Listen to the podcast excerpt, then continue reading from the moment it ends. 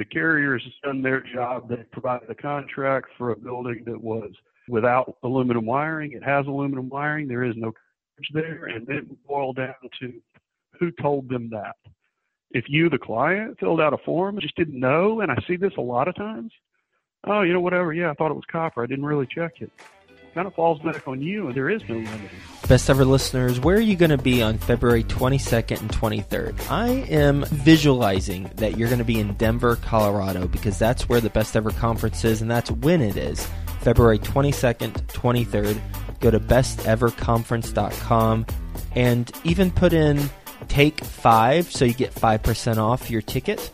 So that is T A K E and the number five whenever you purchase your ticket. And buy now because ticket prices go up weekly. So go to besteverconference.com. You can read all about the conference, the agenda, the speakers. We've got an incredible speaker list focused on commercial real estate. So that includes five plus units if you're in multifamily and you're going to get a lot of value from this conference. Go to besteverconference.com. It's the third time we've done it. It improves every year, and we have raving reviews. I'm not just saying it, ask people who have attended every year.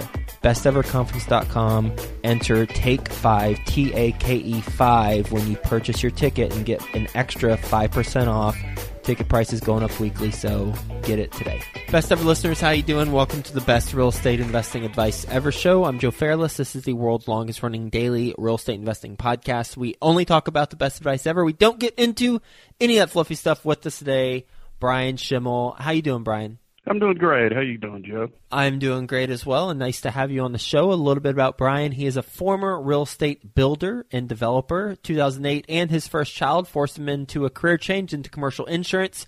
He joined MRA, which stands for Multifamily Risk Advisors, five years ago, and they insure about 200,000 units across the country.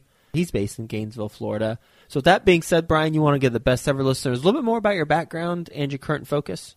Sure, you've already touched on it a little bit. I've always had a love and fascination with real estate. Was real estate builder and developer, more of a builder than a developer there for a lot of years.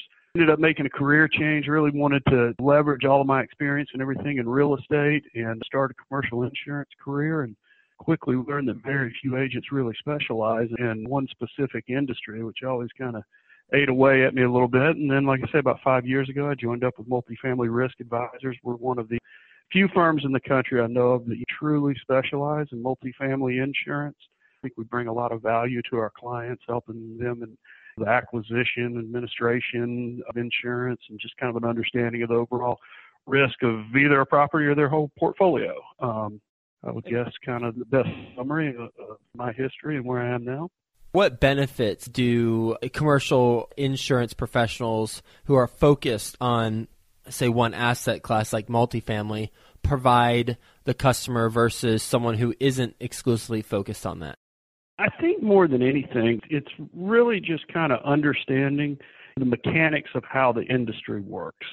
We understand everything from the purchase process when people are going through a due diligence phase and trying to determine what their insurance costs are to complying with lender requirements that they might be faced with and dealing with, understanding how the specific risk characteristics of an asset itself, where it's located, what the construction characteristics of the building might be imparting in terms of risk. And more than anything, we really just kind of become consultants with our client. I mean, I think partnership is a far overused term. I mean, I think the guy who cuts my yard the other day said he wanted to be my landscape partner, but truthfully, we really try to ingrain ourselves with our clients, become a part of their business, and just consult with them and advise them in the best way to ensure and protect their asset. As it relates to multifamily and understanding the risk characteristics of a property, let's unpack some of these things that you mentioned and get into a little bit more detail, like construction and location. So let's go with construction because I think location is going to be a little bit more obvious, but I'm sure you'll have some things to talk about. But let's talk about construction. What are some risk factors with construction that you look at? You could start at the high level by what is the construction? Are we dealing with a frame building here? Are we dealing with a joisted masonry, was concrete block type building? Are we dealing with masonry non-combustible? All these different construction types, you have different rates. And I just can't tell you how common it is. I, I mean, I, it's it's an extremely large percentage of the time when I'm looking at policies and I look at what's been submitted to the carriers and I see it's got the wrong construction type. I mean, the carrier literally thinks they're covering one type of building when it's a totally different one that's in place. And I'd love to stay on construction for just a bit before we sure. get to the age. Yeah. So, what are the opposite ends of the spectrum? Least risk, greatest risk in terms of the type of construction? Least risk, you would be dealing with masonry non combustible buildings. What does that really mean? Means there's no wood present or a very little amount of wood. So when you're talking about floor joists, trusses, everything that's going to be metal, the woods could be masonry. So you're not really dealing with a very significant fire hazard on that building. The other end of that spectrum would be a frame wood building, wood walls, wood siding, wood floor joists, wood trusses just a much higher fire factor. And that's kind of how the carriers look at it. I mean, they just sit there and, and calculate their rates based upon if a small fire started, you know, how would it spread in the building? And if you're dealing with a masonry non-combustible building, you're most likely probably dealing a lot of times with smaller fires.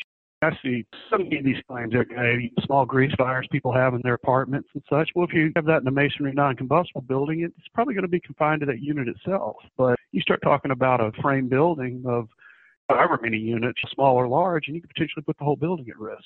Then that's kind of how they look at it. In terms of the type of construction that you'd come across most often, what type of construction is that? And I imagine it varies based on year and geography. So if, if you want to fill in those details too, feel free to. Yeah, you hit the two right out of the gate. Geography a big part. I mean, look here in Florida, for example. I mean, I'm in Gainesville, I'm in the northern part of Florida, and if I were to even drive 60 miles south of here, the majority of the construction you would see there would be concrete block called joisted masonry in the insurance world. Where's that on the spectrum of risk? Better than frame, not as good as masonry non-combustible. Okay.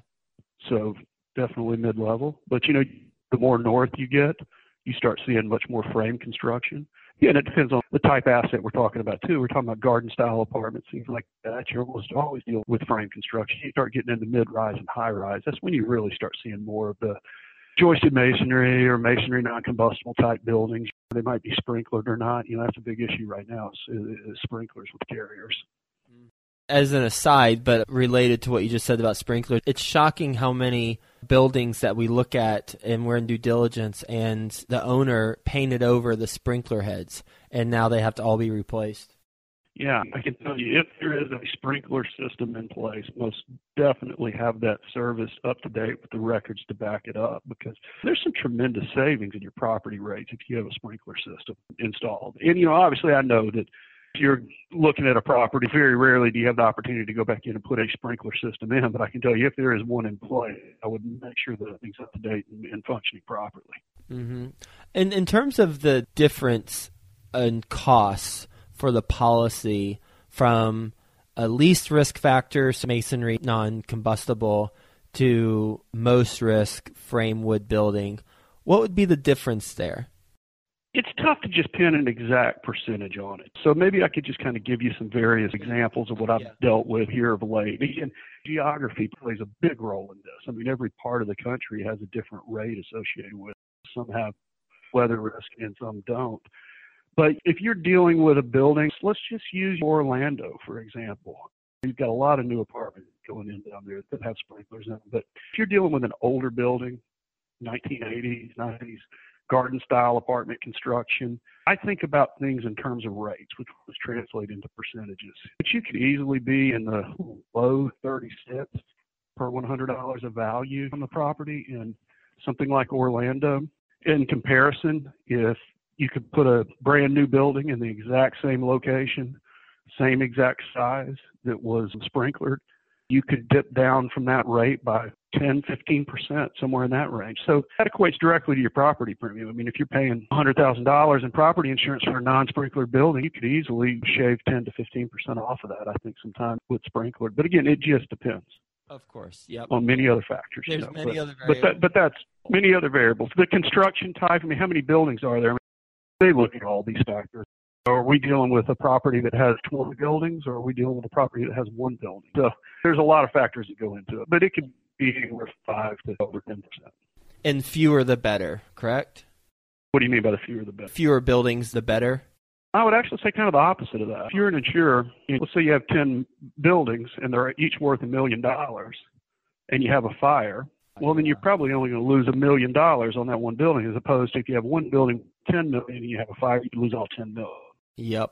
Okay. That's very logical. So now you were going to talk about age in terms of understanding the risk factors of the property and looking at the age. Age, there's a lot of things I think to think about when you're dealing with age. A lot of times you're dealing with a little less stringent building requirements than what are being imposed today, which, you know, that total other area insurance, you know, that would be a whole other show on how to protect yourself against that. But you're dealing sometimes with some of the building requirements weren't quite as stringent then as they are now. So there's a little more risk to that building. The wiring is a huge issue when it comes to age. And this is an interesting topic because every week I'm dealing with several different assets that are pre 1973 and have aluminum wiring. And so many times, especially with agents that don't really understand multifamily, it's just submitted to the carrier that it has copper wiring, when in reality, it has aluminum wiring.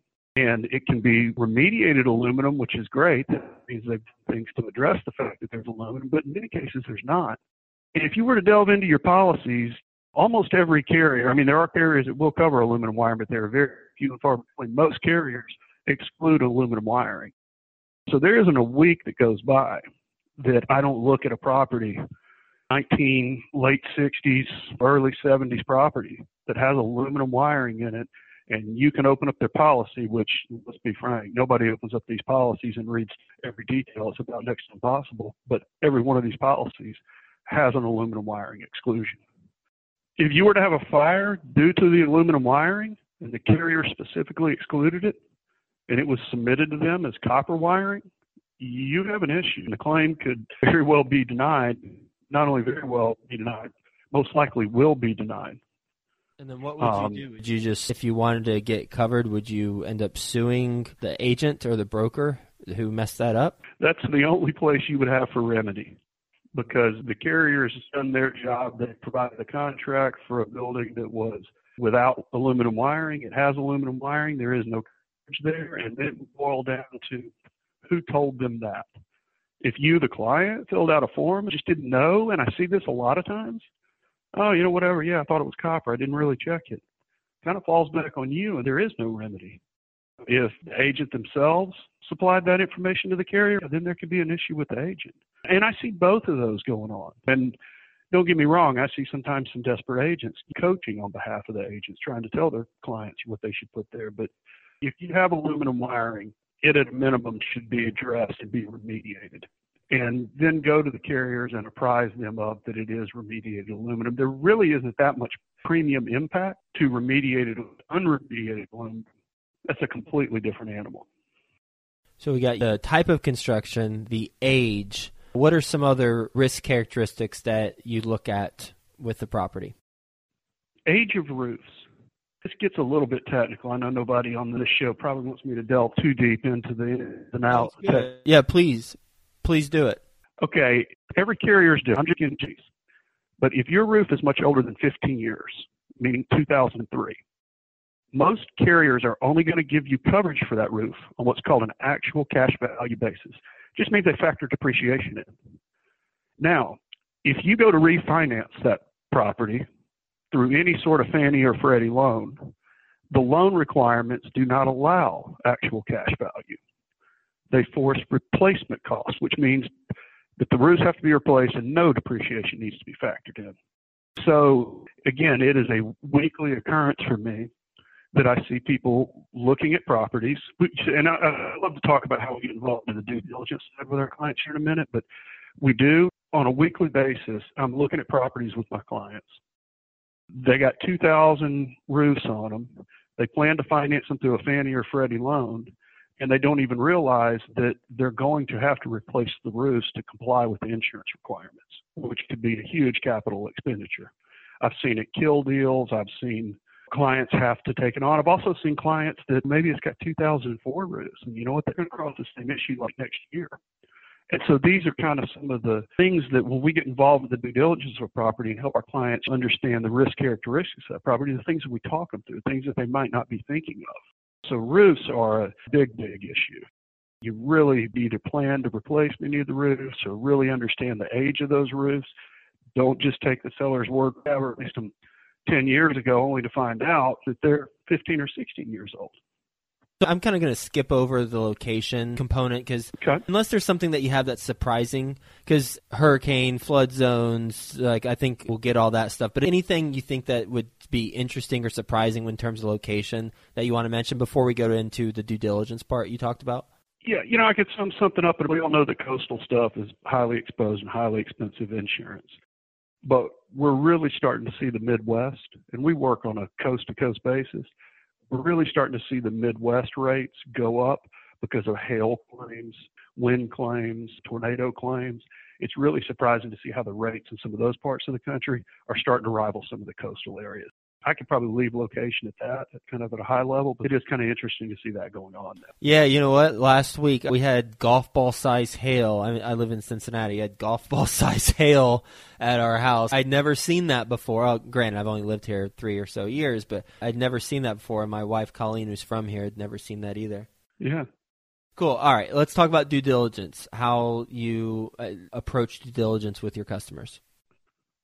Yeah, whether it's an on-market deal and you got the OM or it's an off-market deal, with most of our clients, we really kind of become a part of their acquisition team and start looking at them the same time that they're looking at them. Identifying some of the things that we've already talked about, some of the risk characteristics of the property, age, roofs, all of these things that they might need to be concerned of, consulting with them on that so they understand that. Most clients want to get into right away is the cost. And over the last few years, people almost always just kind of defer to what were the seller's cost on insurance and move on. Over the last few years, that's maybe not an advised way to do it, but it's actually probably kind of worked in many cases at least. But in the new environment we kind of find ourselves in this year, it's probably the worst thing that you could do. So we take and develop entire statement of value for the property, all the square footages, all that sort of stuff, and come back to our client in about 24 hours and say, look, this is what your insurance costs are going to look like for that property. And sometimes it is, you know, right in line with what's in the OM, but other times that number might be going up by 10 or 15, 20%. There's two things going on right now with regards to property insurance cost in the country. And that is number one, the rates are trending up rather dramatically. But at the same time, rates are trending up. The values that both the lenders and the carriers are requiring have made a sudden jump also. So your property insurance premium is simply the value insured times the rate. Well, the rate's going up. We all know that. And then from the valuation side, it's really done on a per square foot basis. And over the last five years, you commonly saw 60 $65 a square foot for like a garden style apartment in most parts of the country is being the valuation number. Now you're seeing Fannie and Freddie and most other lenders requiring 70 to 75 dollars a square foot.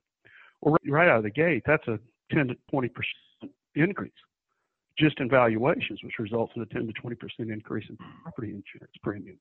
So it's kind of the double whammy that's occurring right now.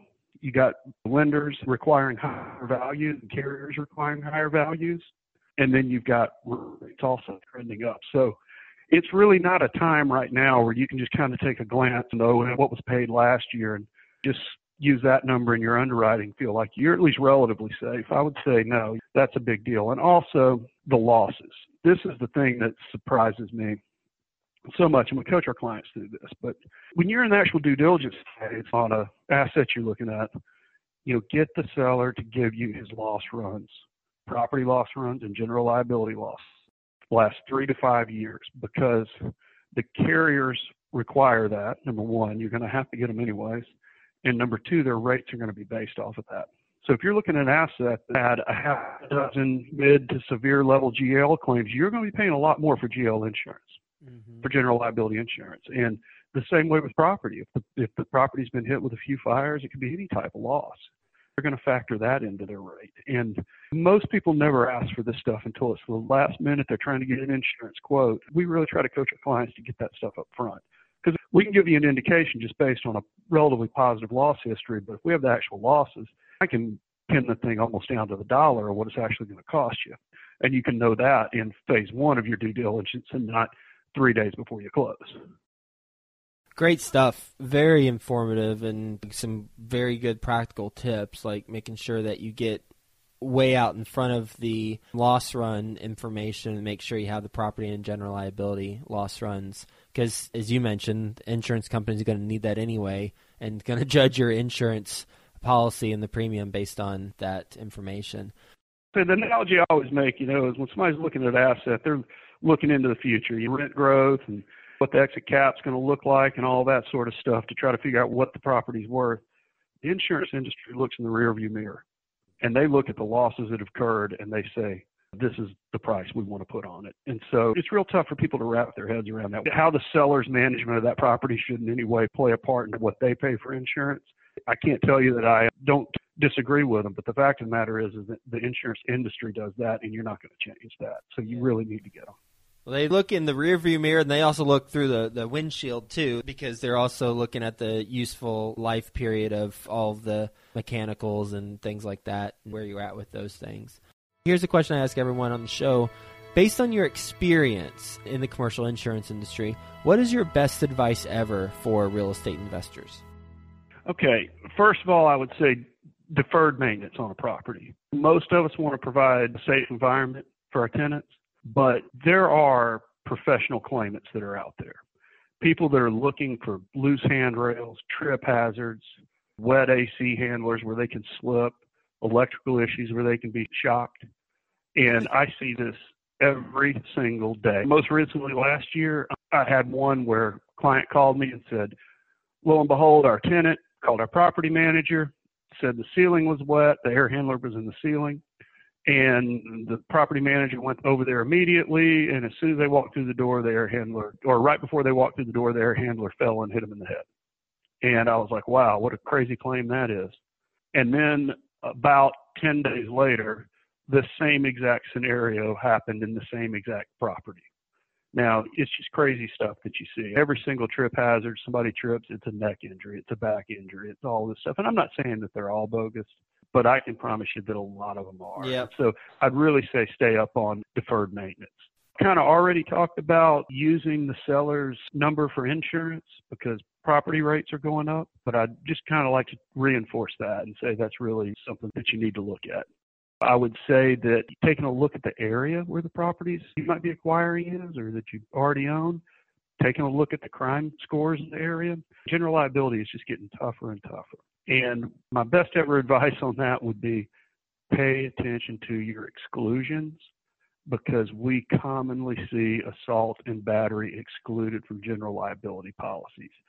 A fight is an assault and battery. It can be through from two tenants, it can be through somebody visiting your property, it can be from one of your employees and a tenant. Almost any altercation is an assault and battery. And the very first place carriers go to decrease a general liability problem or to alleviate their risk on a property is to exclude assault and battery or put a very small sub limit on it 200 300,000 I can tell you right now that an assault and battery claims are always larger than that so I would really make sure that you understand what your exclusions are with that. And we've already talked too about really understanding your property, the wiring, the roofs, the past losses, all that sort of stuff. Great stuff. Very informative, and I'm grateful that you went through these things in detail. This will save a lot of best ever listeners a lot of money. We're going to do a lightning round. You ready for the best ever lightning round? Absolutely. Let's go. All right. First, a quick word from our best ever partners. Best ever listeners, best ever conference. That's where you want to be. February 22nd and 23rd in Denver, Colorado. Put in the code TAKE5, T A K E, and the number 5 to get an extra 5% off. Ticket prices go up weekly, so it today. BestEverConference.com. You can read all about the conference at the website all about the speakers. You can read about them and what you will experience when you're there. BestEverConference.com. Best Ever listeners, we have launched BestEverCauses.com. That's BestEverCauses.com. We profile a nonprofit or a cause that is near and dear to our heart, get the word out about their cause, and also donate money towards their cause. If you'd like to, one, learn more about the causes that we're profiling, we do one a month. Then go to bestevercauses.com. And if you want to suggest a cause that we profile that is near and dear to your heart, then go to bestevercauses.com and there's a little form at the bottom of the page where you can submit one and we'll check it out. Best ever book you've recently read? American Buffalo, Steve Rinella. I love the Wild West and the whole story, and I thought it was a pretty interesting take on telling the story of the Wild West. Best ever way the best ever listeners can get in touch with you. You can reach me via email at bschimmel at multifamilyra.com. I'll spell it because I know it's difficult. So it's B S H I M E A L L at multifamilyra.com. The RA stands for riskadvisors.com. Or they can call me at 321 303 2840. Brian, thanks so much for being on the show talking about the risk characteristics of what to look for when you're assessing what type of insurance policy you'll get, and then getting into the details of what the construction, the age, the roofs, the due diligence as well for what to look for. There's a lot of really good information for anyone buying a multifamily property. Save this episode, Fortunately for you, we transcribe all these episodes, so you've got that already. And then reach out to Brian if you have questions or want to do some business. So thanks for being on the show again. Hope you have a best ever day, and we'll talk to you soon. Thanks a lot, Joe. Best ever listeners, we have launched bestevercauses.com. That's bestevercauses.com. We profile a nonprofit or a cause that is near and dear to our heart, get the word out about their cause, and also donate money towards their cause. If you'd like to, one, learn more about the causes that we're profiling, we do one a month. Then go to bestevercauses.com. And if you want to suggest a cause that we profile that is near and dear to your heart, then go to bestevercauses.com and there's a little form at the bottom of the page where you can submit one and we'll check it out.